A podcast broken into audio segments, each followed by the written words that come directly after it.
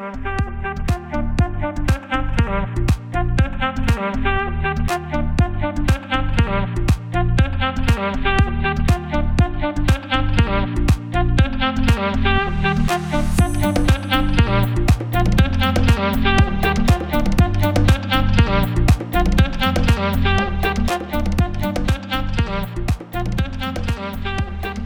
everybody to Daytonic Takes. I'm your usual co-host Favi.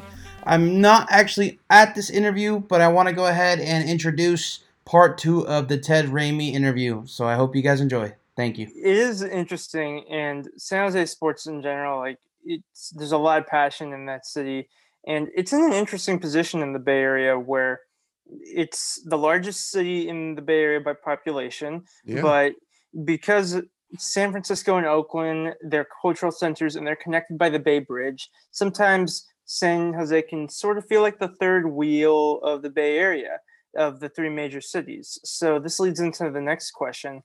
How is it covering multiple sports for the Bone and KNBR?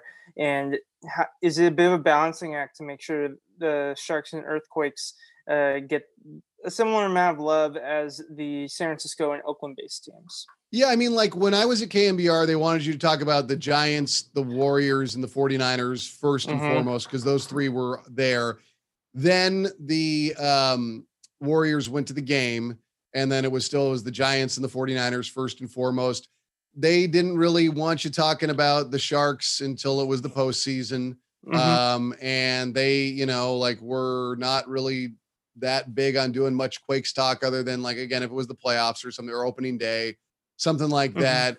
Um, the difference is is like, and the bone always gave me uh they said, you know, Ted, whatever you want to talk about, uh, go for it. Um at KCBS though, because they're an all news station, when I do sports for them, they for sure want to make sure that you mention the South Bay because they know that it's the most populous city in the Bay Area, that there's a lot Mhm. of people there. There's more people there than any other city. And they know that so many of the listeners feel like they're treated like the third wheel and they Mhm. care about the Sharks and they care about the earthquakes. Um, and it's just, you know, you have to look at it in the vein of like the teams that were here first were the 49ers and the Giants and the Warriors and the A's.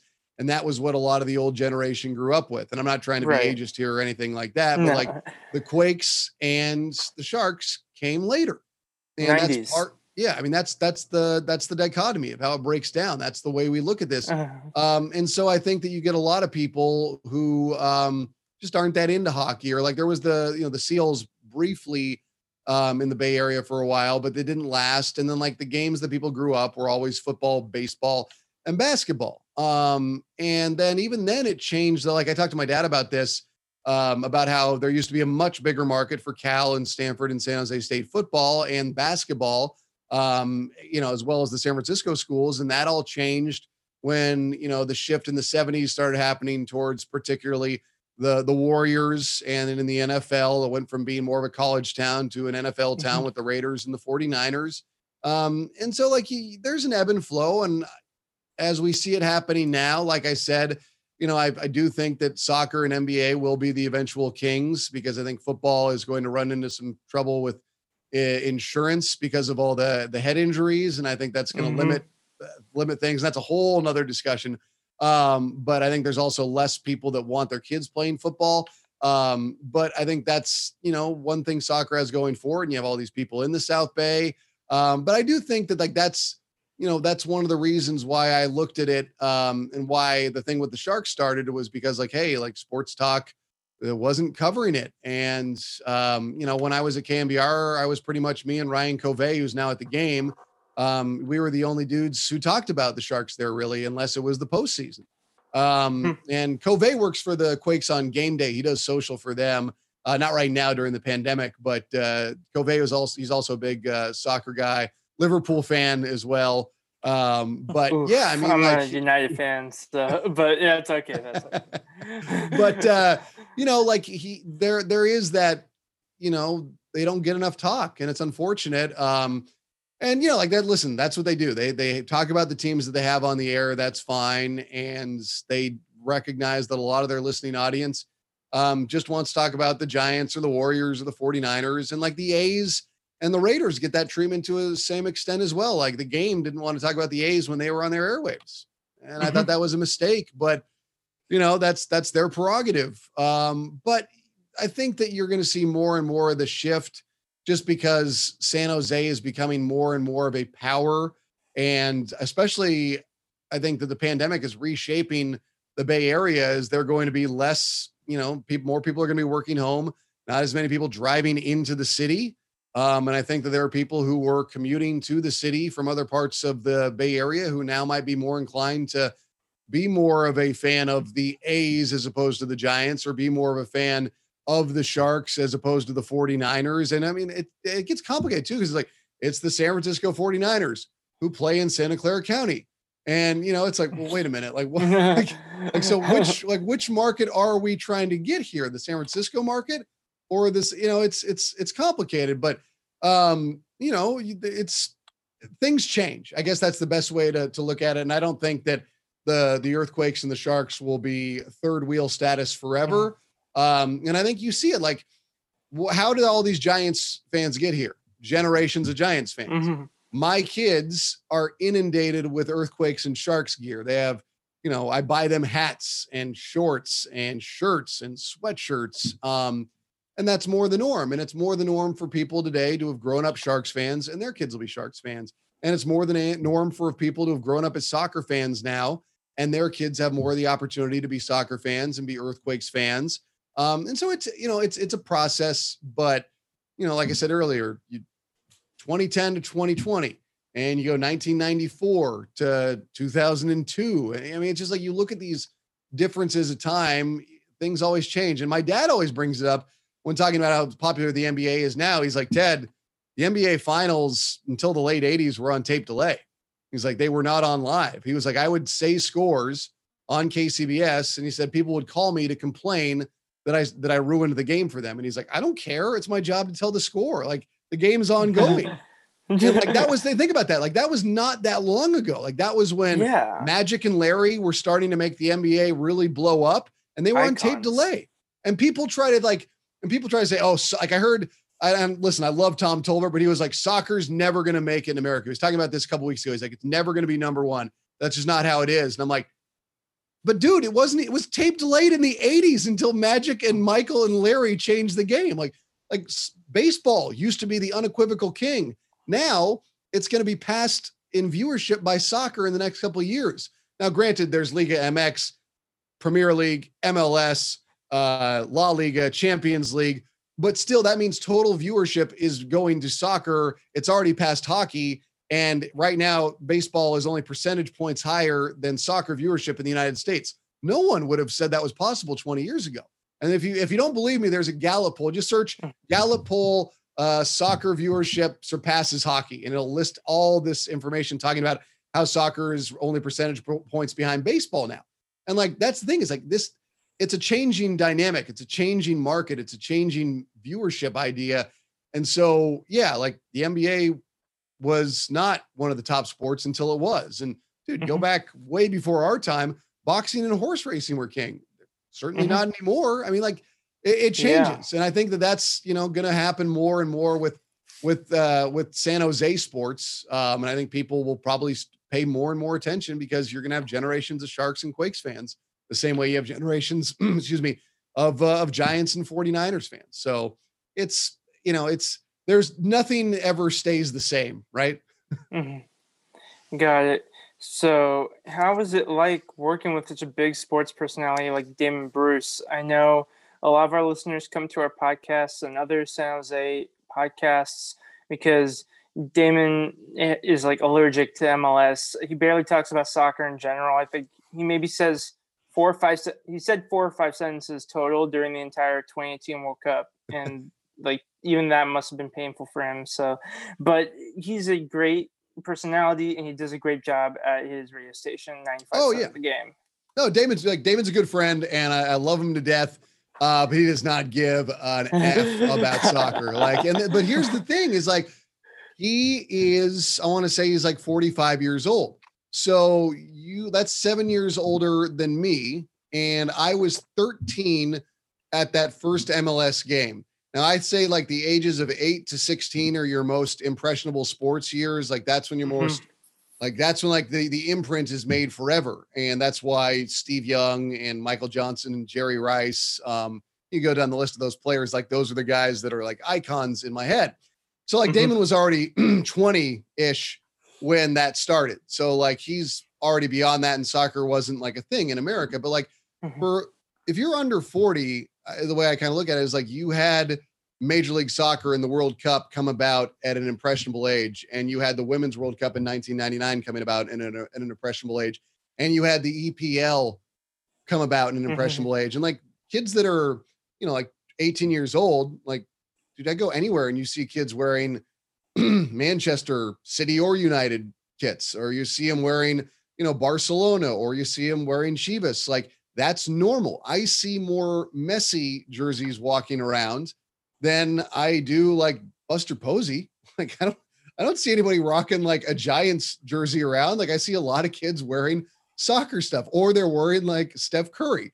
Like that's like Oh, I, I look like you know, it's like the cl- is it the Simpsons meme where it shows Principal Skinner and he says, "Could I be wrong?" No, it's the children that are wrong. It's like, no, what are the what's the like what does the 16 year old kid think right now like they're not glomming on to baseball like and, and i'm not trying to say this to be like anything against baseball but it's like you look at where the things that kids have Mhm. the opportunity to watch and what they're paying attention to like soccer for a 16 year old is huge compared to what it is for a dude who's 45 because it's been more than norm of what he's grown up Mhm. with he's been able to watch the epl and mls and liga mx and uh, things of that na- nature it's more normalized and so when you have these normalized viewing behaviors it's going to be more of what guys pay attention to and i mean again the internet and like the, the way it changed the entire dynamic of streaming and watching all these games and champions league like it's it's more and more a thing. So, but like Damon again, he's he doesn't care, and he's. I'm not. I'm not trying to say Damon's old either. I'm just saying like there is like a clear dividing line in my eyes with my friends because mm. I have friends who are like 42 and they don't they don't care. I mean, there are, and I'm not saying there aren't soccer fans who are over 40. There clearly are, but like I see it. The more I go from dudes I know that are like my age, 38, and you go down to like keep on going like 32, 28, 25. The younger you get, the more and more soccer fans you see because it was a normalized behavior. And actually, Major League Soccer is the only league in America where the fan base is actually getting younger right now. Previously, the only one that had been doing that was the NBA, and that trend has not continued as much recently. Um, but Major League Soccer is still the only one where the fan base is getting younger. So I think that's kind of telling about soccer marketing and soccer metrics. And actually, I think some of the soccer, Major League Soccer commercials that have been out there recently um, have kind of had the same aesthetic that you've seen applied to the NBA because the NBA does everything better than every league. They just they they they have been like very much the tone setters. David Stern was on top of it. Adam Mhm. Silver's on top of it. Um, they recognized that they were putting a minority face out there. That they were um, you know that they're a league that was composed primarily of black players. And they said, why are we just trying to appeal to middle-aged white men and Mhm. their and their wallets which uh, listen that's that's what you want to do in sports you want to go to the money I, there's nothing wrong with that but it was like you have a product that is as much as it is being sold to w- white-owned businesses it was like you have black players who represent the neighborhoods mm-hmm. and the lifestyles of so many kids across america and so they said let's be that youthful league let's be like, yeah, we, you know, we're proud. Like basketball has had no trouble getting themselves involved in the Black Lives Matter movement. I mean, you saw what happened with the Donald Sterling situation. It was like all that hardcore racism came out, and they're like, "See ya." Mm, like uh, to- Mhm. to quote uh, Ken the Hawk Harrelson, like he gone, he was out. Like it did not take long because they were like, "We are a league that has minority players driving our talent." You know, like Michael Jordan, like Magic Johnson, like these dudes respond and elicit reactions from kids who don't have that same, you know, th- th- they're, you know, this can get into a whole different discussion of society and politics in America, but it was like you have the minority community in, in America represented so beautifully in the NBA, and they went hard in on that. And they didn't try and shy away from, they didn't try and make it more palatable to, you know, like Midwest white America. And I'm not trying to Mhm. say there's anything wrong with that, but it was like they're like, we're gonna go in on this. And it worked. And that's what the NBA has done so well. And I think that's what Major League Soccer is trying to do is like, listen, like we're a multicultural. There's people who are Hispanic, there's people who are black, there's people who are white, there's people who are Asian. Like we're gonna embrace the melting pot, and they're putting that out there, and that's that's good. And like, it, like you, Chris Rock, who I'm a big fan of, like he made the point of black pop culture dictates what people find as cool. It was one of his stand-up acts. Or actually, no, he did it for, mm-hmm. for HBO when talking about why baseball uh, had such a low uh, minority uh, representation, specifically among the black community. And he talked about how that's why baseball isn't as cool anymore. There aren't as many black players. Black kids aren't attracted to it. If you don't have the black youth market, it's not going to be considered quote unquote cool to America. And I think that's something that the NBA is totally lean on there and be like, hey, yeah, we're we're not this, you know, buttoned up. It's not baseball, right? Like the NBA is not trying to be this mm-hmm. Like they're they're letting their players be their individuals and they're they're using the aesthetic of going after the youth. And I think Major League Soccer saw what the NBA did with that. And I think they're saying mm-hmm. we have a lot of those same aspects. Um, and the NBA has done such a great job of being like, you know, you don't like, you don't need to be rich. You don't need to be of status. You just need to have drive and you need to be able to get a ball in a hoop. And I think that's that's what baseball used to be, kind of, but somehow in America we've screwed that up and made baseball exp- mm-hmm. expensive. Like I don't, I don't know how we've done that. We've kind of done that with soccer too. Like we've made soccer expensive. Oh my! But if gosh, it's yeah. like you look at like the marketing that some of Major League Soccer is doing is like they are showing young people of color because that's what represents the world game. And obviously, there's tons of young people who are white as well. And I'm not trying to draw mm-hmm. dividing lines, but they're saying we like like Major League Soccer is an incredible melting pot. Like I'm talking mm-hmm. about dudes from Ghana. I'm talking about dudes from Chile. I'm talking about guys from South Korea. I'm talking about guys from Portugal. Like it's incredible and it's awesome. Like people always talk about it as like the world's game. And I don't think they understand that it's just like popular to the world. It's like, no, when you're when I'm broadcasting a game in Major League Soccer, there are people from so many different nationalities. And I think it's amazing. Like it blows me away that you have people from all different walks of life, all different corners of the world multiple, like not just like two languages being spoken, but like six, seven, eight, nine, like represented out there on the pitch. And they're all coming together for like to make this work and score a goal. Like it's so cool. And like that, like I see with Major League Soccer is like they've started to be like, hey, yeah, like this is this isn't just one culture sport. This is everyone's sport. And you've started to see that little bit more in their advertising when they like show like I think there was a Heineken ad that was uh, a couple years ago. They were showing people in a bunch of different kits hanging mm-hmm. out, and they showed like people of every walk of life in it. And they were not trying to show like people of status or like people of like trying to look cool or trendy and hip or that. They were just showing like the community that's involved in soccer, and they were showing very young people. And I thought I was like, this is smart. I was like, this is this is how you sell this more. The NBA showed it so successfully previously, incorporating hip hop, trying to be like more literally hip and I've seen a little bit more of that from Major League Soccer. And I think that's the way to go with it. But it's it's cool. Like I, I you know, I, I, I get mad at baseball a lot because I get like I think they've done such a horrible job marketing their stars. Um, Rob Manfred, and, dude, like Mike Trout could walk in like to any bar in America, and I don't think anybody would know who he is. Like no one knows like what his face looks like, and like he mm-hmm. in Zlatan, Zlatan Ibrahimovic, where soccer is not the big sport here in the United States, he couldn't go around in LA because people would mob uh-huh. and flock him. But like Mike Trout walks around like anonymously. Like I don't think Mookie Betts is getting like nobody's like rushing him on the streets. Like maybe now, but like yeah, maybe now. Yeah.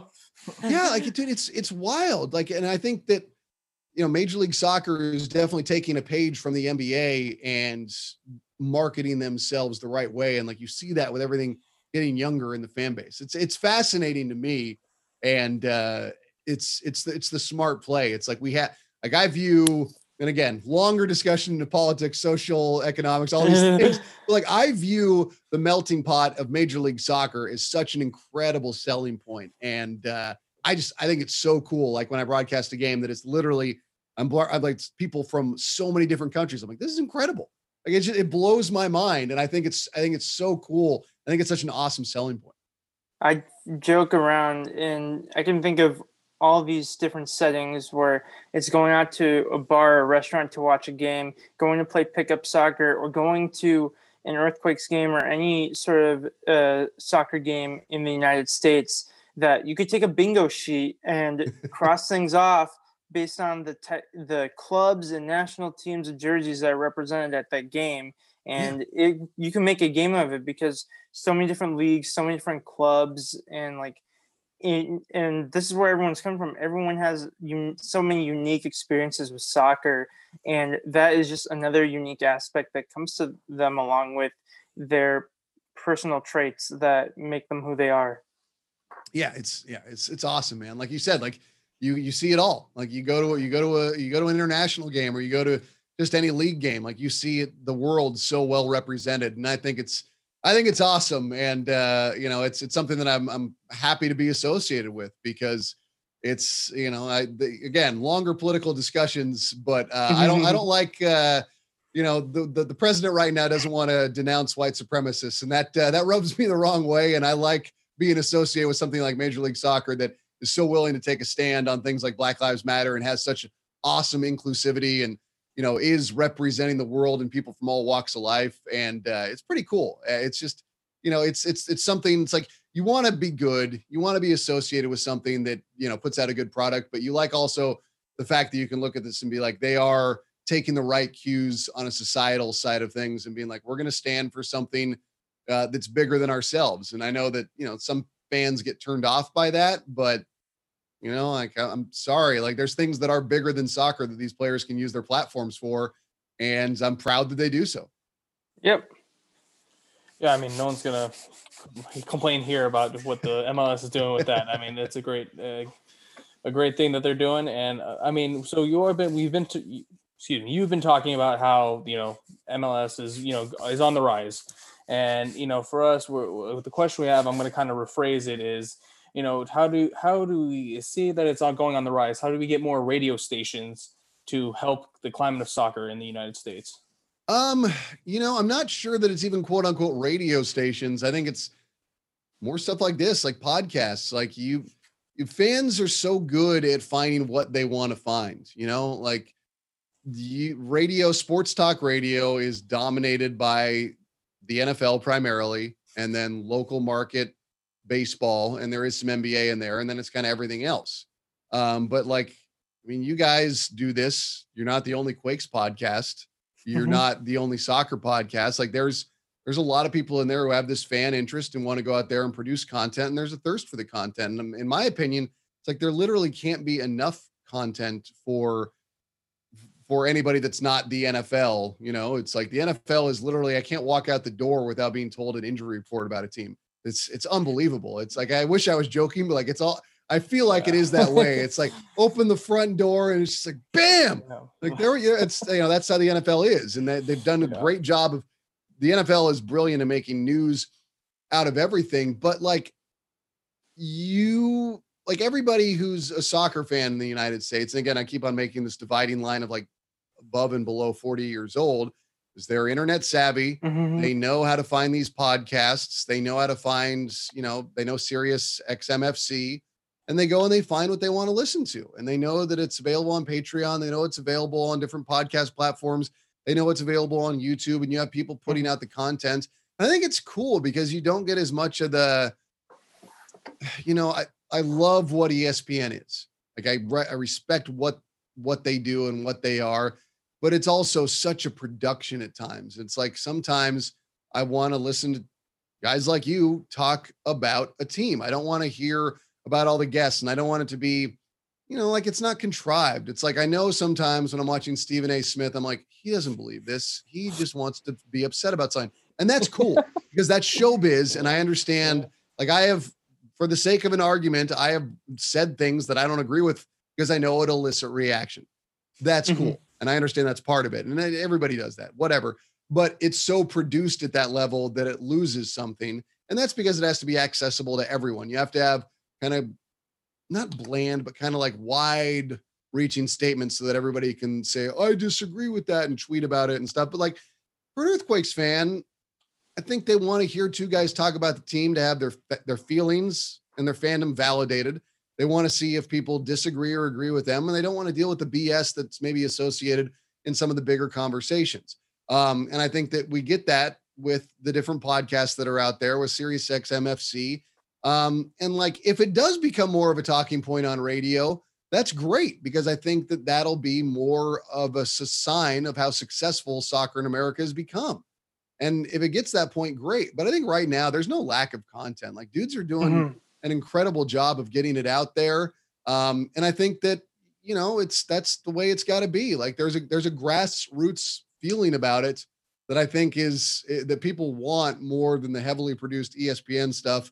Not again, and I I totally get where that comes from, and I think they're great at it. But I think, you know, my my bad buddy complaining to me today. He's like Terry Bradshaw just made a statement about the 49ers. He's like, he said they're getting healthy. He's like, why does he think that? He's like, the 49ers are not healthy at all. He's like, they just beat an overrated Patriots team. He's like, but they might as well have leprosy. They're not getting healthy. They just beat him. And he's like, he's like, Terry Bradshaw doesn't know anything about the 49ers. And like, he was just, he was complaining. This like, you know, probably not. He's got to know a little bit about every team, and that kind of takes away. But like, you guys have an intimate, in-depth knowledge about the team, where I think somebody who's interested in the earthquakes is going to get more out of that than if they listen to something that was going to quick hit on all the big topics in the sports world that might hit on the earthquakes and might not you know they, they right. know how to get it. But again if we get to the point where soccer is being discussed on more on sports talk radio in general then that's that's all good for soccer. That just means things continue to trend in the right direction.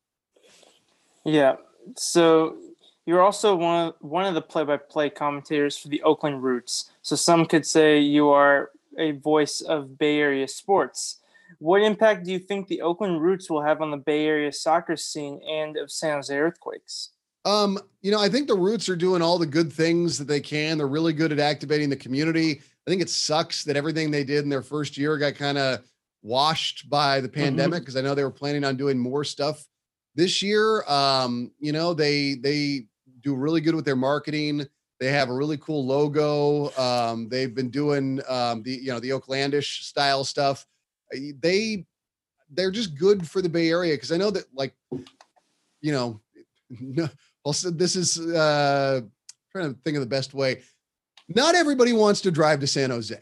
So like, let's just let's just get that out of the of the ordinary. Not anybody. It's just like people who live in you know Santa Clara or Marin who are 49ers fans. They don't want to drive to Levi's Stadium, and then people who live in Concord don't always want to drive to San Francisco to see a Giants game. And so like they might end up going to an A's game. Eh, you know, so mm-hmm. if there are people who live in you know, Oakland who don't want to go to San Jose, now they have an option to go watch some soccer and some good soccer in their backyard. And I'm not trying to, you know, because I know people in San Jose like, oh, come on, man. Like, what? Like, I get it. I understand the arguments. They don't want to hear me saying yeah. that, but it's true. Like, people, like, traffic in the Bay Area, even a pandemic, is unbelievably bad. So, like, if you have the Oakland Roots right there, what essentially you're doing is you're giving people an option to watch. Mm-hmm. Um, and I think that they they had a good product and they they've had a good product and people have been enjoying it. It's just unfortunate people can't go out the way they could and see it. And now that they're USL, uh, you know, I think that's going to do good things as well. And it just shows that there's more of a market for soccer. Mm-hmm. I think that, that you know you can be a Roots fan and an Earthquakes fan as well.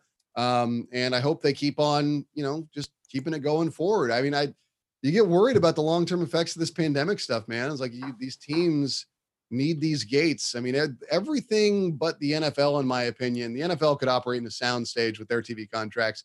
Every other sport in America needs people in the stands. I mean, a because it's better for people mm-hmm. and the athletes, but like you need the the money, you need the revenue, you need the the the, the money coming in, and for for smaller organizations. Um, I mean, look at what happened to minor league baseball this year. Just communities that live off that stuff. And think of all the broadcasters that were put out of work and think about all the concession workers and think about, I mean, in the Bay Area, we're like, oh, we have all these teams and there's people who work. It's like, yeah, but like, what about all the businesses? Like, it's, yeah, it's the people who got put out of work at the stadiums. It's the people who own all the businesses around the stadiums and, and people who work for those businesses that are, you know, independently owned around the stadiums and stuff. Like, it's just, you, you hope that there's no long-term impact that they can weather the storm and that we can get our act together with this stuff so that we can get back to having fans in the stadium like i again i know that the roots have good financial backing but like you know so does everything until all the revenues stop i mean it just it sucks they, they you know these people are all being hurt by it you know it's there's fa- fans are at sporting events for a reason.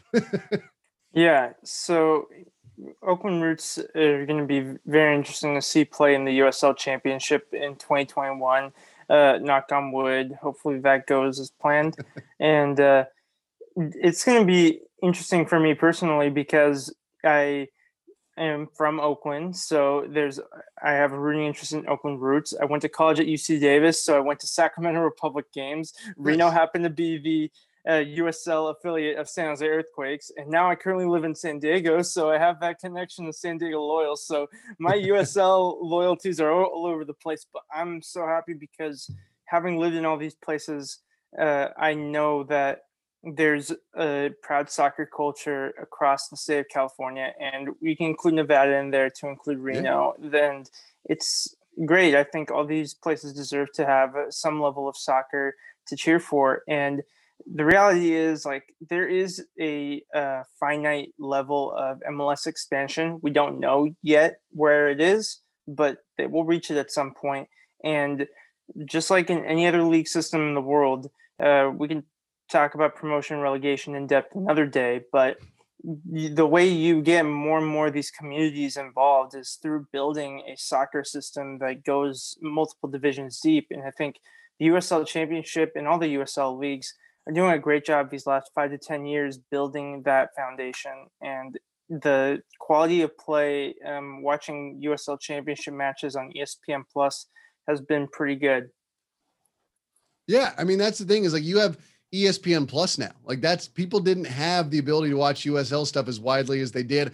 There were independent streams of stuff, and now people can mm. check it out. And like before games, um, at Earthquakes games, since ESPN Plus has had everything, like me and Joe would be watching Reno games, and like on the way back from games on the bus with the Earthquakes, a bunch of the players, we'd and myself included, we all be on our phones live streaming Reno's games or watching you know the playoffs or seeing what Sac Republic was doing or seeing what you know Indy 11 whatever whatever it was we would be watching those games. Like you have that availability. I mean that's what the internet makes so amazing. I know there's still like a lot of trouble in totally figuring out all the ratings for the streams and live mm-hmm. events that are on TV at the same time but I'm like it's available like there's a mm-hmm. market for it and now people are able to watch it and people are able to like the minute you have more of that accessibility you have the ability to grow a fan base. And there's no reason you can't be a fan of Reno 1868. And now that Sacramento is moving to um, Major League Soccer, assuming everything operates as normally going forward, is like you can be a fan of Reno 1868, and the next geographic close team is Sacramento. Even if you are the affiliate of the Earthquakes, maybe you find it's easier to take that quick flight to Sacramento out of Reno and it's less expensive than it is San Jose, whatever your reasoning is. Or maybe you do want to be an Earthquakes fan. Like it's accessible. Like that's the exact same thing you had with the EPL before. Is that suddenly who, who had it first? Fox Sports had it, and then it went to NBC. But it was accessible in the United States, and there was a market for it. And there's as soon as there's a market for it, and as soon as you get people paying attention to it, you know, success begets success. More people are going to glom on. And obviously, there's a relative limit for all these things, but it's still the availability. Like just having the streams and the opportunity to watch these things, it it makes it awesome. You just you didn't have that before. And that's, I think that, you know, there was such a blockade. It was like you had the big three in North America, which are football, baseball, basketball, dominating the television. Hockey also is, you know, the, the next one. And then soccer now, because there's so much availability with the internet, you have the ability to grow the fan base in a whole different way. And especially the people who were there all along now feel validated that they can watch all these streams and have this new ac- access to it that they never did before. And it's like me, like as soon as the German soccer came back from the pandemic, I started watching more Bundesliga than I ever did before because I could go get a stream of it. I could sit there and prep for a game and put on, you know, something on my iPad and have it on. And like I wasn't doing that as much before, but like suddenly I could stream it and it was on. Like you have the availability and the opportunity that wasn't there before. It's it's awesome. All right. Yeah. And just looking at some of the players on the Oakland Roots roster real quick there's some familiar names there. Nana Attakora, there's Nelson Blanco, a young Salvadorian, Tristan Bowen, Jack McInerney, the former MLS Super Draft first overall pick. So Oakland Roots are not messing around. They're going to try to be uh, competitive in their first year, similar to San Diego Loyal were this Mhm. year. So it's going to be exciting to watch, and I think it's coming at an interesting time for Oakland with the Warriors. They're still just across the bay in San Francisco, but also the Raiders moving to Las Vegas. So maybe it can fill even a fraction of that void, and that would be great for the community. Yeah, I agree, and I think it sucks that uh, the war. I mean, I listen. Money talks, and that's why the Mhm. Warriors left, and you know the Raiders couldn't get anything done here with the stadium. That's why they went to Las Vegas. But like, I look at it in the viewpoint of like how much local representation there is for you know young kids in in Oakland. It's like if you were a young kid in Oakland, if you're a young black kid in Oakland, you could point to Marshawn Lynch or you could point to Mhm. Steph Curry and be like that. I they, they you know there could be that I understand that like I have that immediate. It's like who do you who do you associate yourself with? And now those are gone. And like that sucks. And like especially because you know like there's problems of gentrification in Oakland and there's just the the, the squeeze on the minority community in general. It's like you having that ability to identify with these local athletes taken away I think really sucks. And like again, I know money talks. Like we can go down that road all day and never reach a different conclusion because that's just how it is. But I think the roots offer a little bit of that. It's like you have the opportunity to see people from every walk of life right in your backyard again. Like the the community is involved. And if you give community the ability to identify and involve themselves with what you're offering on the on the field, because like even if we want to talk about what sport it is, it's entertainment. And Mhm. if a kid who is white, black, Argentinian, Indonesian, whatever it is, if he goes to an event and sees an athlete on the pitch that he identifies with and sees his community also surrounding himself and identifying and cheering with that athlete, that's only going to have a, a net positive, right? Like that's like that's why I think it's crappy that you know the Warriors left because like the Warriors were so resoundingly Oakland. Like the Raiders, Mhm. Like we can talk all day about Al Davis going to LA and then back and I well, whatever. But like the Warriors were so supremely Oakland and like that energy in the building, it was working class. You had people blue collar in there, and that's why it made it so amazing to watch them go from an absolutely adrift franchise under Chris Cohan to getting the new ownership in there and suddenly having Steph Curry and Klay Thompson and Draymond Green and those guys all being drafted and built up in the team and just everybody glommed onto them. And it was so real. It was so natural. And that's gone. I mean, I know it's across the bay, but like tickets are way more expensive. And it's in this shiny, brand new building that's so corporatized. It's so just, it's beautiful, but it's not, you know, it's not the Coliseum Arena. It's not Oracle. It's, you know, Mhm. Oracle, there was history when you walked in the building, you know, like you knew that guys like Magic Johnson and Michael Jordan had played here and that Steph Curry and Klay Thompson made their made their names here and that you know the We Believe Warriors happened there. Like that's that's all gone. It doesn't happen there anymore. And so for the mm-hmm. roots, there is that void now. And like I, I think that it has the opportunity to have that same type of organic feel to it because soccer is on the rise in America and like there can be a buildup and this offers offers kids the opportunity to really see the game up close and personal at an accessible, affordable level, which is what you want sports to be. I mean, that's again, I can bring up these long conversations about affordability and things like that. Um, and now, like, they're providing another option for that. They're providing kids the, the aspect and the ability of seeing somebody that represents their community and somebody they can go out there and identify with and go out and watch and be entertained. Like, that's it has all those things kind of wrapped up in and of itself. And so you hope that it does grow and offer those things that have now been left, you know, as a void um, in in Oakland in particular. So you know, I hope they, I hope that they are given the opportunity that this pandemic calms down, that people can go out there and watch them do their thing. I think it's awesome. Do you think there's a chance that the Oakland Roots uh, could make it to that um, MLS, or do you think the presence of Sacramento will kind of damper that? I think Sacramento and the Earthquakes, I think they have the two rights on quote unquote Northern California teams. Don't quote Mhm. me on that, but I think that's technically what it's allotted for. Um, and obviously everything can change. Um, but I, you know, I don't think it would happen um, at least not anytime soon. Um, uh, but I mean, if you want to go long, long term, you would say you would love the idea of Northern California being able to put Sacramento and San Jose and an Oakland team in Major League Soccer. Uh, but you know, then you get into the whole arguments of territorial rights and things like that, which I think are just allocated to Sacramento and San Jose right now. But um, it would, I mean, it would be cool. I mean, like, yeah, you know, it's like the idea of it, of the league growing to that point where it could sustain all of that. That would ultimately, um, that'd be good for everyone.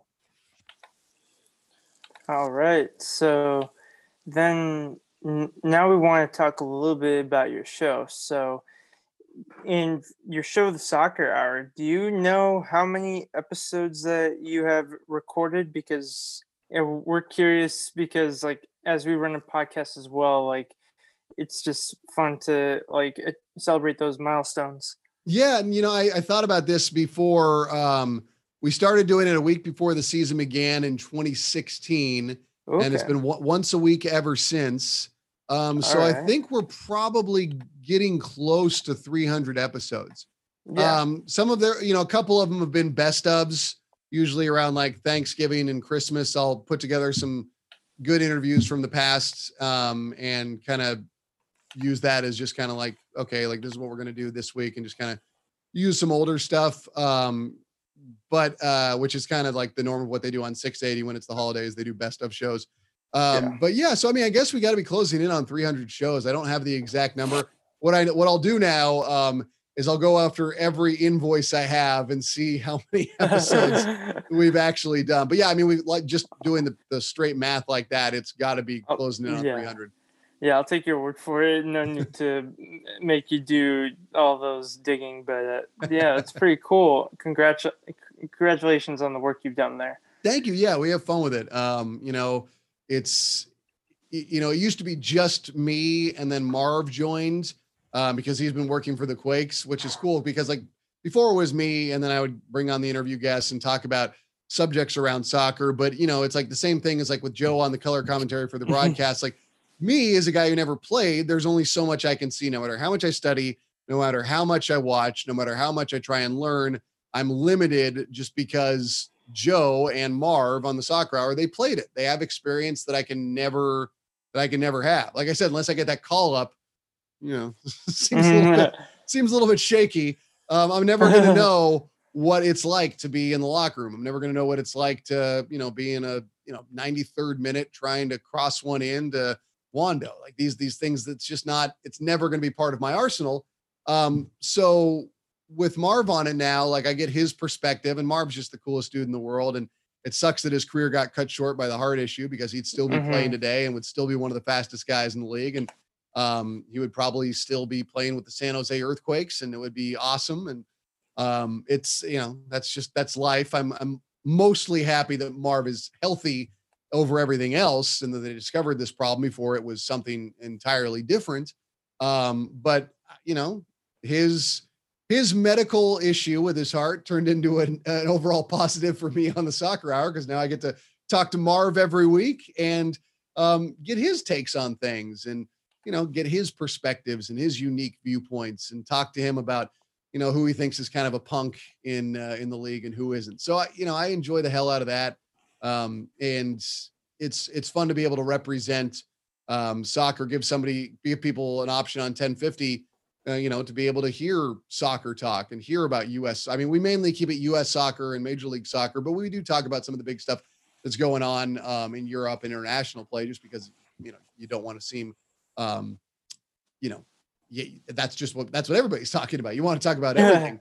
um, but yeah, I mean, we have we have fun with it, and it's it's super. It's cool to be able to give people that opportunity to turn on KNBR 1050 and hear hear some soccer talk. Hear Marvell Wynne talking about what he thinks is going on, um, you know, with Atlanta, and you know, hear me opine about what I'm seeing on the pitch with Seattle. It's it's cool.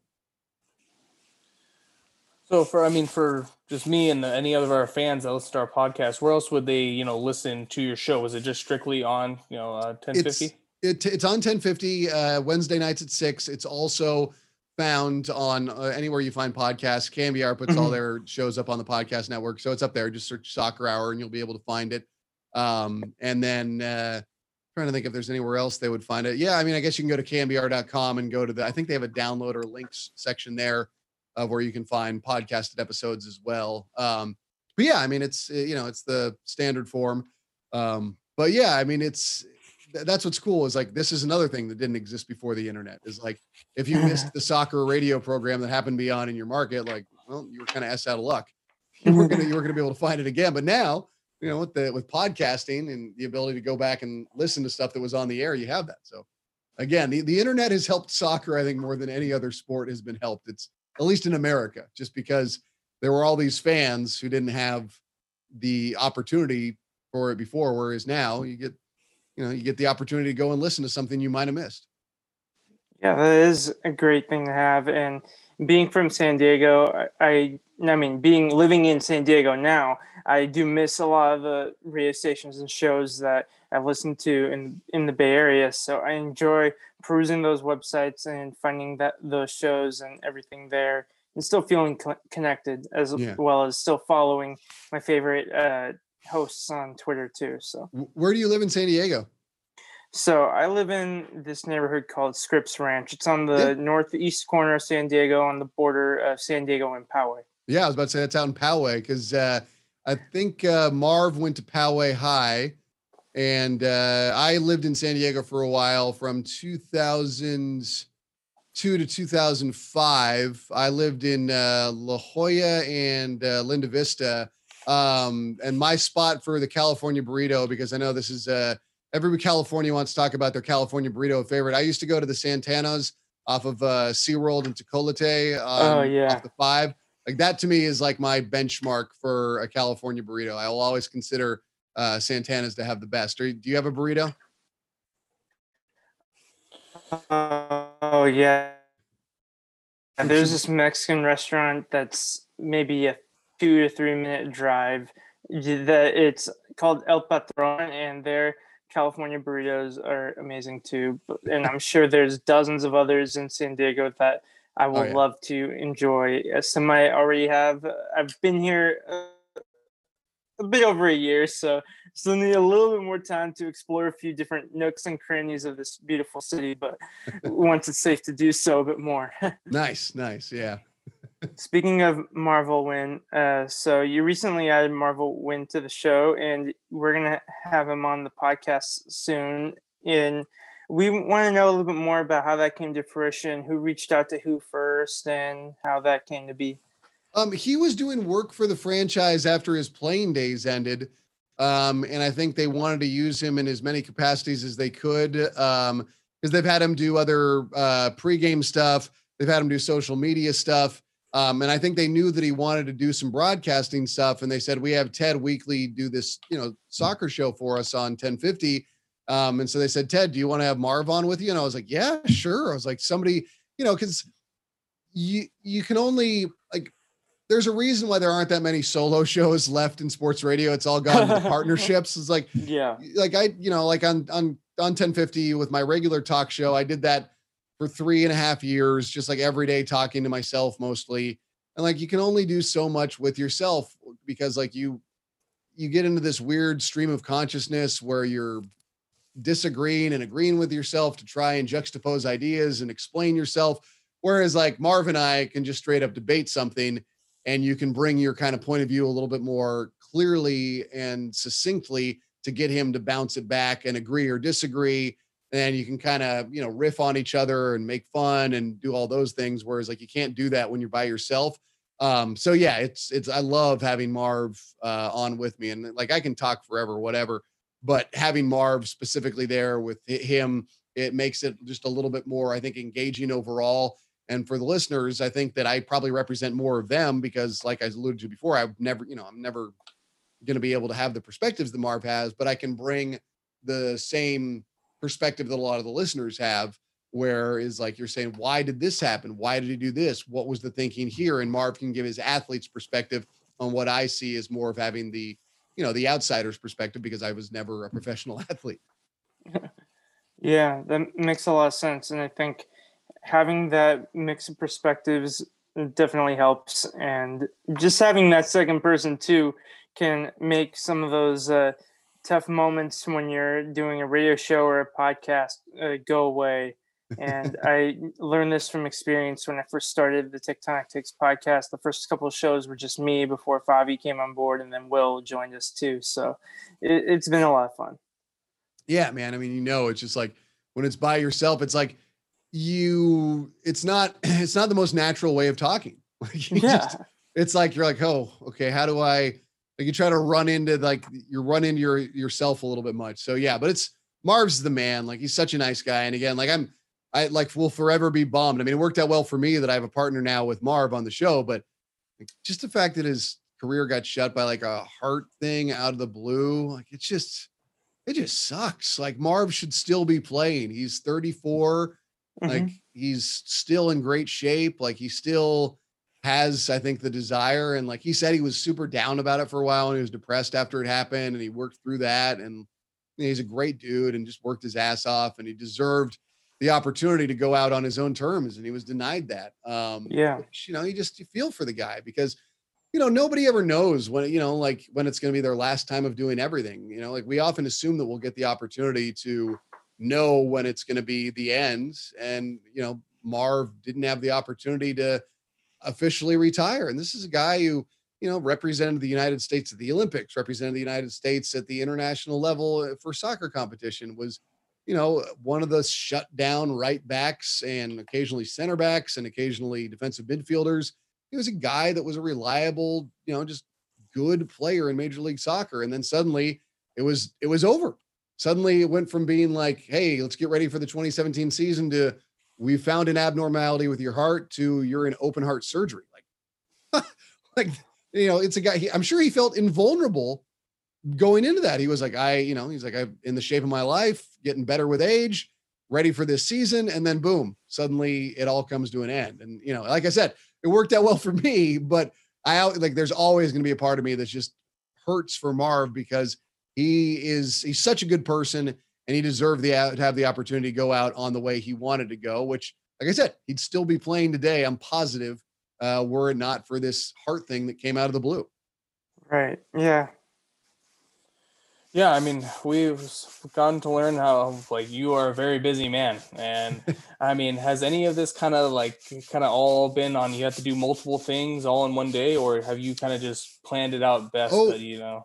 No, I mean, like there have been days where literally, um, I have like trying to think what was a recent example before the pandemic. There was a day that I did morning sports at KCBS, so I was at KCBS from 5 a.m to about 11:30.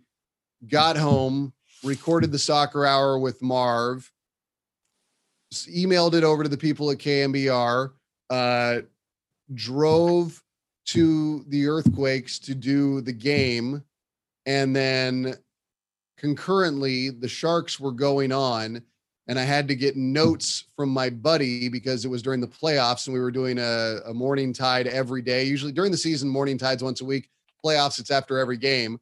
So I had my buddy take notes because I only got to see the third period. So then I had to go and record Morning Tide as soon as the Earthquakes game ended. And it, you know, it was like literally from like five, you know, I got to KNBR at 5 a.m. or excuse me, to KCBS at 5 a.m., which may not have been up for a while at that point. So like the day literally started probably out of bed at like 2:30 and then got home at like 1 a.m. Like there, like there are days that are like that that are just crazy. But like I always like four days that are crazy like that. I'm like, you know, I'm getting paid to talk about sports. Like it's really, like it's really, really fun. Like, you know, like it's not everybody wants to do it because it's like my friends look at me like, dude, I know you're getting paid to get talk about sports, but that's absolutely insane. I'm like, yeah, it's a little like it's a little harsh. There was there was some coffee involved, but it's fun, you know, like you get you get to do things that you love and with it is some craziness and broadcasting is an inherently wild industry where you can get you know fired at a moment's notice for something that has nothing to do with you um you know and that's just how it goes but at the same time it's like yeah that was the, there are days like that that are really long and you do multiple different jobs but again it's talking about sports and going and getting the opportunity to perform and do these things that you really enjoy and uh you know it's part of the territory. It's yeah. it's hard, it's long, but dude, it's super it's super fun. Like it's it's worth it's worth the sleep that that that comes hard and fast as soon as your head hits the pillow when you get home. Right. Yeah, that sounds like an incredible experience. Uh, we're glad to be a part of this uh, community in the podcast realm, and you know who knows what the future might hold. But uh, where are some of the other podcasts you enjoy listening to? You can include soccer podcasts, you can include sports podcasts, or maybe there's some other genre that you really enjoy and you'd like to share. Um, yeah, I mean, I listen to uh Extra Time, the official MLS podcast, because mm-hmm. I always want to get the national perspective. And unlike a lot of uh, national perspectives, the guys on MLSsoccer.com uh, really, really know their stuff. Um, mm-hmm. You know, Matt Doyle, Andrew Wiebe, Calen Carr, um, David Gass, like all those guys, they're really, really good. I really enjoy their takes. Uh, Susannah Collins as well. They know all their stuff uh, inside and out, and I really enjoy what they do. Um, I listen to Sirius XM FC. I know that's not a podcast per se, but um, I, am good friends with Brian Dunseth, the of course, who's one of the two co-hosts of Counterattack, um, and he does the RSL TV uh, for their, uh, color announcing. He does some color for ESPN and Fox Sports sometimes as well. But I listen to that, and I also listen to Jason Davis's United States of Soccer on that. Um, I listen to Men in Blazers sometimes. I listen to ESPN FC sometimes. Um, I trying to think what other soccer podcasts do I listen to. I mean, I learned about your guys' podcast through Reddit because I'm on the subreddit for the San Jose Earthquakes. I'm always lurking. I don't post a whole lot because I worry people think that I'm just going to be a shill. But that's how I learned about you guys initially. Um, I, um, uh, you know, I, have listened to trying to think Black and Azul, which is another. I don't know if I'm allowed to mention a rival podcast on here. oh no, no, no, no, it's okay. we I watch those podcasts too, so that's yeah. totally fine. But like that's the thing is like I like we need more of this stuff in the soccer community because like like I said with the NFL, you can't walk out the door without having something. She's like, "Did you hear about the bowel movement Tom Brady had this morning?" It's like, bro, like I just woke up. Like, uh, but that's like that's how it is, man. Like, and so yeah. like I, I mm-hmm. want soccer to be like that. I want Major League Soccer to be at that level where I'm like, I yeah, it's unavoidable. So like you you like for me, my perspective is like, yeah, it's like one hour a week of the soccer hour is not enough. Then it's on you guys, and then it's on yeah. Black and Azul, and then it's on all the other um, dudes who are out there doing podcasts and other multimedia ventures. Like that's it's awesome. Like we need it. Like and I love it. Um, yeah. But you know, like that. So those are like the ones that I listed are my main soccer ones. Um, and then outside of soccer, I because I'm a white male in my 30s, I listen to Joe Rogan's podcast. I don't agree with a lot of Joe Rogan's takes, but he's very entertaining in his guests. I don't know if you guys saw the one he did yesterday with the conspiracy theorist Alex Jones. Ooh, it's just, I dude, it's check that out. it's like it's so insane and crazy, but like it's hilarious. So I listen to that because he has people on. Um, and I listen to a lot of the NPR stuff, This American Life, uh, WNYC Radio Lab. Um, I've been listening to the uh, the Rich White Parents podcast that they put out, um, which is about public schools in New York. Um, I've been trying to what's some of that? I, you know like whenever there's a good true pro- crime podcast, I'll listen to that. Um, my favorite one was the Monster uh, one that I think that's that was a Wondery production that they did on the Atlanta child murderers, and they've also done one on the uh, uh, the Zodiac killer, and they also did one on the DC sniper. That's a good series. Uh, the TED Radio Hour is good, and that's not just an egotistical thing. The TED Talks thing. Um, but yeah, I mean, like thing is, like growing up with a dad who was in radio, like I've always been uh, all about the auditory medium and being able to listen to stuff. Um, so like eh, you know, I driving to San Francisco and San Jose and Oakland and getting everywhere around. Like I, am listening to a lot of the radio stations. I'm listening to podcasts. I'm listening to Sirius. Um, so I try to take a lot in and keep well versed and keep uh, keep aware of everything that's going on and not just get stuck in sports. I mean, most of my listening is sports, just because that's you know that's that's what I what's what I do and I want to hear other people have and like it serves as prep in a way. Like it, gets super cool that I can go and like drive to a game and listen to a podcast about the Colorado Rapids. Like that wasn't a thing 15 years ago. like like mm-hmm. nobody nobody was doing a rapid. I don't I mean it's possible. I don't think they were, but like that was not around. So now, like, I have that opportunity of been like, what's like, I can do all the research in the world, but because I'm not a Rapids fan or media member, there's just going to be stuff that I inherently might not be aware of. So if I go find a podcast, then I'm going to be made aware of it because the media journalist and the fan aspect of that's involved in all of that, like I'm going to learn something that I didn't know. So it's it's cool. Like you get that's like the great thing about podcasts is that now they offer so much more than what just traditional sports talk radio offered before. Um, do you guys think there's any other than your own program? Obviously, is there anything I should be listening to that you guys are currently in on? Um, I think one that we've had guests on before um, uh, is Quakes After ninety. I mean, Oh, for yeah. another for another one. I, I mean, I figured you probably heard of them. I mean, you Yeah. you just named like a thousand podcasts. I mean, I don't I don't know if, I don't know if we have any more to add on after that. Um, but I don't know, Ivan. You think of uh, anyone on top of the head that after he didn't name after? So a lot in, in the realms of soccer, I think we covered like the Quakes ones for sure. Uh, there might be a few others, and they're good too because you know the Quakes community as a whole is so knowledgeable about the sport. So definitely check out as many as you can. Um, in terms of soccer, I listened to Alexi Lalas's podcast. I Mhm. think he, he's he's an interesting person. You know, he's one of those people where like you either agree or disagree with him on most things. Like there's very little like in between, but like he he does offer a really valid perspective. And um, in some other genres of podcasts I listen to, like my introduction to podcasts was through reality TV, such as Survivor and Big Brother. Um, it, Rob has a podcast is the main one that I listen to. That's the uh, podcast where I really like listened to almost every podcast that came out in some points like during college and stuff. So yeah, there's it's a great big world out there when it comes to podcasts. So Nice. um, we're glad to be a part of it.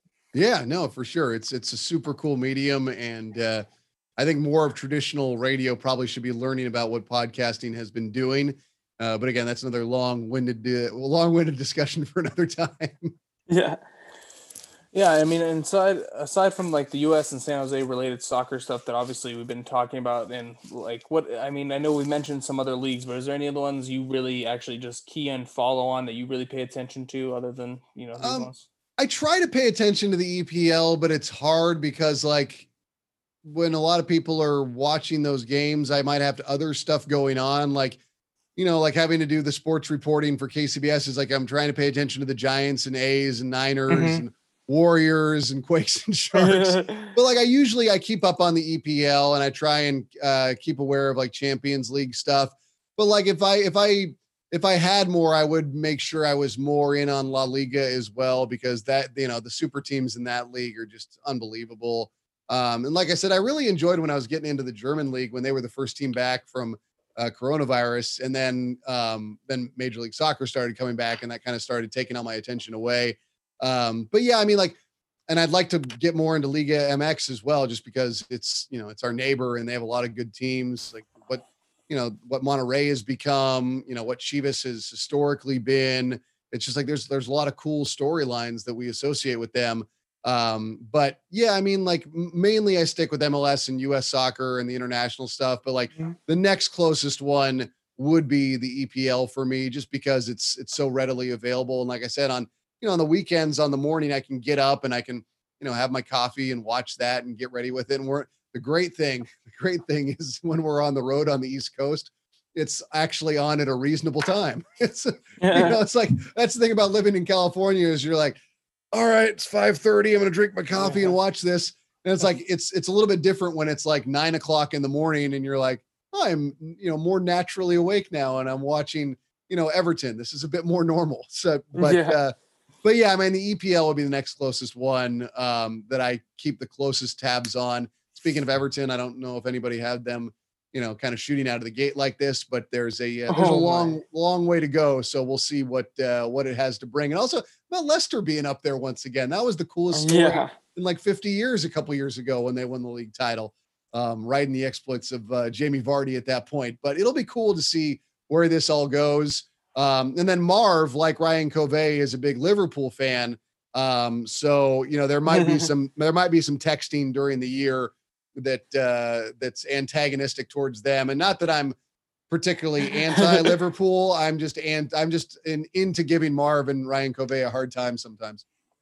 Yeah. So for me, the three leagues that I follow the most, the ones that I have a club that I root for the most, being so Liga MX as a Chivas fan. My family came from the uh, state of Jalisco in Mexico, and Chivas were a huge deal. They're essentially like you know it's that's their Lakers. Like it's Yeah. an incredible team. And then obviously growing up in the Bay Area, I grew in attachment to San Jose Earthquakes. And then Manchester United were just one of the first few teams in Europe that I heard of. And then I started watching them and it was incredible. And I enjoyed following them ever since.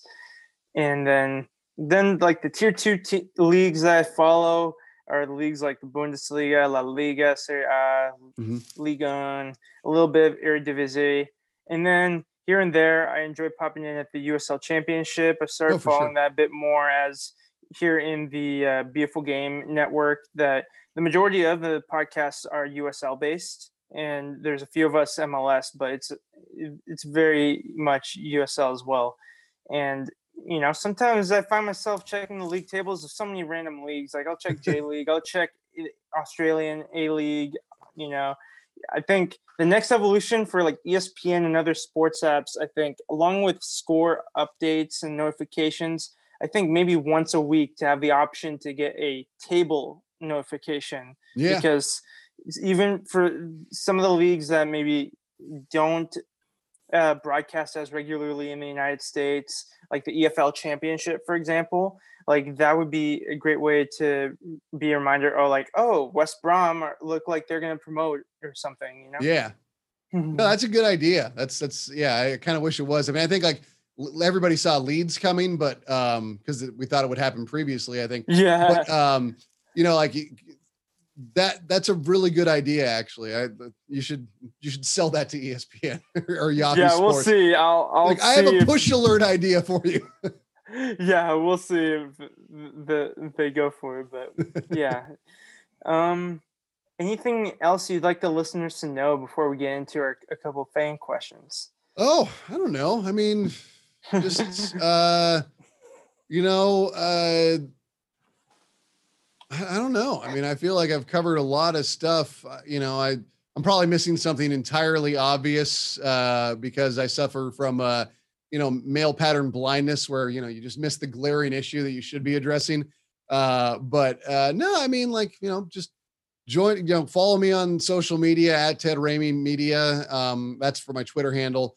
Um, that's where I do most of my activity uh, anyway. And you know, like I try to keep people abreast of stuff going on with the Quakes, broadcast links, um, anything I do with the the Quakes. You know, that's where you that's where I that's where I pump it all and make sure people are aware of it. But uh, you know, the other thing would just be for people to know that you know how much fun I have doing you know the Earthquakes and the Sharks and working for those two teams and being able to you know represent them like it's it's a blast like i get a kick out of it like i you know i've been able to travel all over north america with the san jose earthquakes like that's that's an inc- incredible thing and i always tell people that the first time it really hit me how cool it was like i knew it was uh, like when i got hired by the earthquakes in 2014 i knew it was amazing i was like this is you know this is the type of thing that you you know dream about but we were in portland and we were taking a picture of you remember it was the epicenter of soccer campaign they were doing, like how many miles you were from where the new stadium would be.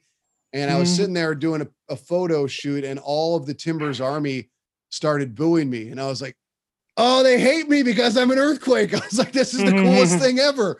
I was like, they don't hate me. They hate me that I am representing this earthquake's laundry. And I just, I thought that was the greatest thing ever. And that's how I became obsessed with going into visiting stadiums. And I'm like, this is enemy territory. They don't like us here. And that makes me like it even more. So like that was like really what made it hammer home of how how what, what a cool opportunity it is. And it's something that I don't take lightly and that I uh, I really try to make the most out of uh, with not just every passing game broadcast, but every passing day. I always want it to be, you know, the soccer hour to be better, the game broadcast to be better, just to, you know, have a an awesome time with it and make sure that anybody who tunes in is having an awesome time with it as well. Right, that's incredible. Uh, so the first fan question comes from Ricardo Carrillo from Facebook. Asks, what do you think is going to happen for the next three years for, uh, for the Earthquakes? And do you do we have the right coach for this era in MLS? Yeah, I mean, in terms of going long term, I think you're just going to see more of a production of the system that Matias Almeyda is trying to do. He's going to acquire more of the players that he sees fitting his system, um, and I think that he is trending in the right direction. It looks like the Earthquakes are going to get into the playoffs this year, and I, you know, that's knock on wood, but mm-hmm. you know, it looks like that's the way it's going. And if that's eh, what it is, that's an imp- first year of Matias Almeyda was an improvement over 2018. This year would ostensibly be an improvement over what 2019 was if they make the playoffs. Another year of his system, you would hope that it yields even greater results and that it keeps trending in that direction. I think Matias Almeyda is the right coach. I know a lot of people are very tactical or very critical of his tactics. Um, and listen, there's an argument for and against him every day of the week for every coach in the world. Um, you know, we can talk Pep, uh, we can talk, you know, Matias Almeyda, we can talk whoever's tactics you want to get into. There's going to be people who are for him and who are against him. But I think the what the Earthquakes put on the pitch is entertaining first and foremost. But um, I, I like what Matias Almeyda is doing and uh, he cares and he uh, you know i think he is the right coach for this moment in major league soccer and i think that he's going to help the earthquakes continue to get quality players and build quality players because think about Cade Cowell like if the rumors about Barcelona are true they probably are even that much more intrigued because they're saying that he's already getting this backbone from Matias Almeyda a guy who is notorious for making his teams get in insanely good shape and they're saying he's already getting developed to the point where he's scoring and getting assists on at, at, you know a league as good as Major League Soccer. I'm sure Barcelona's licking their chops because Matias Almeyda's pedigree is what it mm-hmm. Yeah, I think it's exciting times. I think it's really hard to tell, especially in MLS. Like, oh, this team is going to win this championship in a year or five years or whatever because there's so many moving parts. This is a very transitional league where players are coming and going for various reasons, and teams can rise and fall very quickly. So I think right now, the way things are trending, I would say that the Quakes have the foundation to become a consistent playoff team, and then you go from there. Yeah, yeah. I mean, that's that's what you want to hope for. The consistency first. I mean, look at the Sounders; they just made their 12th straight playoffs and they have every year since they've been in the league. So right. you know that's that's that's quite a benchmark, but that's what you want to be. So let's yeah. let's try and be that. they made a few shockwaves with that tweet. It's like, uh, we're not going to put an X in our name. We don't care about qualifying for the playoffs. We expect that. So yeah, we're just that's that was pretty interesting. Yeah, well, I mean, they've earned they've earned that. I mean, that's that's yeah. that's the way that that's the way it goes. But good for them. I mean, right? I mean, yeah, yeah. You gotta tip your hat. Yeah. Another uh, fan question that we have is from Kevin Portillo from Facebook. Asks, uh, how likely would Fisher cash out for Fierro and for JJ Macias? You know, I saw the Macias rumors on Reddit. Um, I have no idea. Um, and I don't think I think they look at Carlos Fierro as a player is still coming into his own with the earthquakes. So I don't I don't know if that discussion is being had. You know, it's it's really hard for me to gauge questions like that. I just know that I think the earthquakes will figure out with Matias Almeyda and Jesse Fioranelli. I think they have a really good working relationship. Um, you know, like when I've been on the road, you know, I, I see that, you know, Matias and Jesse are, you know, out walking around, having coffee, eating together, doing their things. It's a really good working relationship. I just think the two of them will figure out what's best for the team. I think that if they, if they feel that it's, you know, if something's a good fit, I think they'll do it. But I don't think, I, I think that there's been a lot of, you know, thoughts on Fierro that he hasn't been as what people were kind of hoping for, but lately he's coming into his own and he's been more productive um, you know, in the near in the recent history than Vako has. Vako is kind of quieted down and then he left for his international duty and suddenly Fierro has been scoring goals and adding up to some assists. So uh, you like to see it. Um, so you know, I, I, it's I can't give a definitive answer on that because I don't yeah. know, but you know, yeah. it's I think that they will do whatever they feel is best for the team. Yeah, our our fans here on the podcast, they love to throw some curveballs with these questions, and we appreciate it. It's a challenge yeah. for sure, and we'd like to give you the best possible answers, but uh, some sometimes it's easier said than done. But thank you guys so much, Ricardo and Kevin, for that. Uh, on the topic of Vako, real quick, I definitely want to wish him and Georgia the best of luck because we'd love to see San Jose Earthquakes players in the Euros next year, and they just need to overcome one more hurdle in North Macedonia to do that. yeah, Vlatko's a good player, man. Like I, he's he's he's just it comes in in droves for him. It's like suddenly it's there.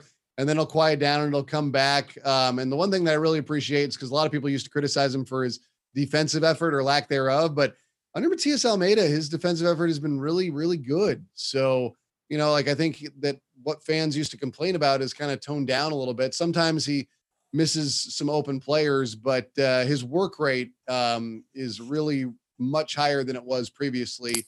And uh, you know, he's he's good. I think that he's just he's in. He, it's streaky with him. I think that's what the part of where the frustration with Vlatko stems. Yeah, and I do want to leave you with this. Uh, I did check this. So if you want to be like me and look to FIFA 21 for some inspiration, so the oldest player in that game is Kai- Kazuyoshi Miura, King Kazu. He's 53 years old and he plays for Yokohama FC in the J League. So your window is possibly bigger than you might think. So. Yes, that's the important. like, but like, like here's the thing. I'll tell you guys the game that I've been playing ever since I started working with the Earthquakes. game it. notes come out. I look and I see on the other t- roster who's older than me. And like I think Beckerman is one of like two or three guys left in the league. And like I like Beckerman's only the immediate name I can think of. And it's just like, oh, I'm getting old. Like this is it's like Beckerman, he's like April of 92, and I'm July or April of 82, and I'm July of 82. And Wondo's January of 83. Um, and like, and it used to be a lot more. There was a lot more dudes who were in the league and who were older than me. And like it just gets less and less with each year. And I'm like, oh no, 40's coming. it's like it's it's just but it, like I, I get a laugh out of it. But uh yeah, yeah I mean like and like, like then like Rimando when he announced his retirement, I was like, well, there's a big one. He was well over 40. yeah. Oh yeah that's definitely something that I was thinking about with RSL playing against them in the Western Conference in this season for the first time, not with Nick Rimando is a big deal. So yeah. And how, uh, how about this? Beckerman played for a Miami franchise, saw them collapse, and now would have had this year kind of not gone haywire with the virus he would have played the new Miami franchise. yeah, Miami Fusion was his initial team there, and then now we got Inter Miami. yeah, he should have never cut his hair.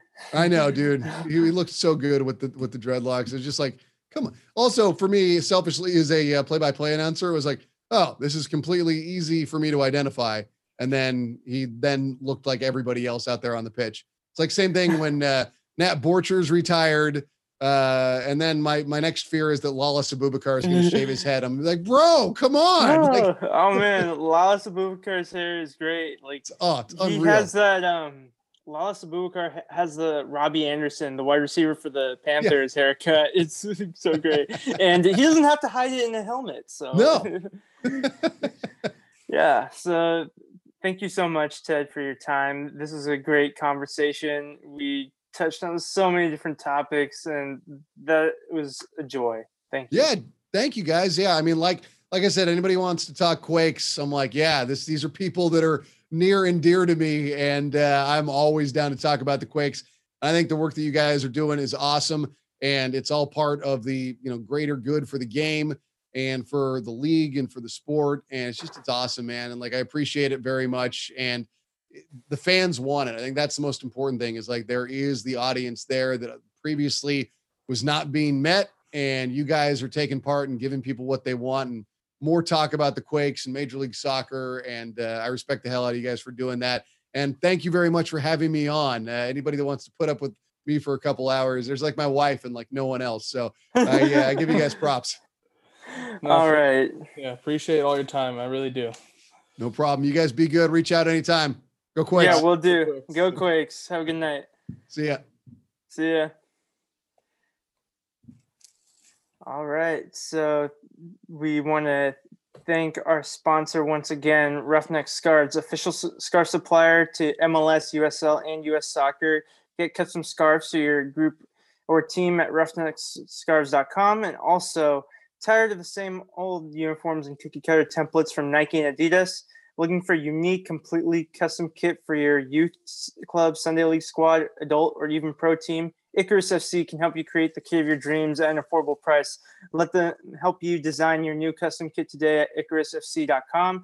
And we are still open to s- suggestions if you want to see a Tectonic Takes kit, and we'll share it on social media and we'll support Kid Icarus. Or not Kid Icarus, IcarusFC.com. For you Smash Bros. fans out there, you probably know why I made that mistake. But that was a great podcast, Will. It was a lot of fun, and you know the time flew by. time definitely flew by. Ted had so much to say. I mean, it was awesome to listen to him and all his things from you know from his beginning to everything. It was great. And I I mean, it was it was a long time, but it was a good time. Yeah, he's the type of person that I think he's a jack of all trades. He could do so many things well, but I think he's at the right place for him at KNBR and all the other shows he does. He puts his heart and soul into everything he does, and he's an inspiration for us here. Yeah, hundred percent. Couldn't couldn't agree more. But for now, that's all from us here at Tectonic Takes. Thank you again, Will, for your work. Of course, thank you, and let's go Quakes. Go Quakes.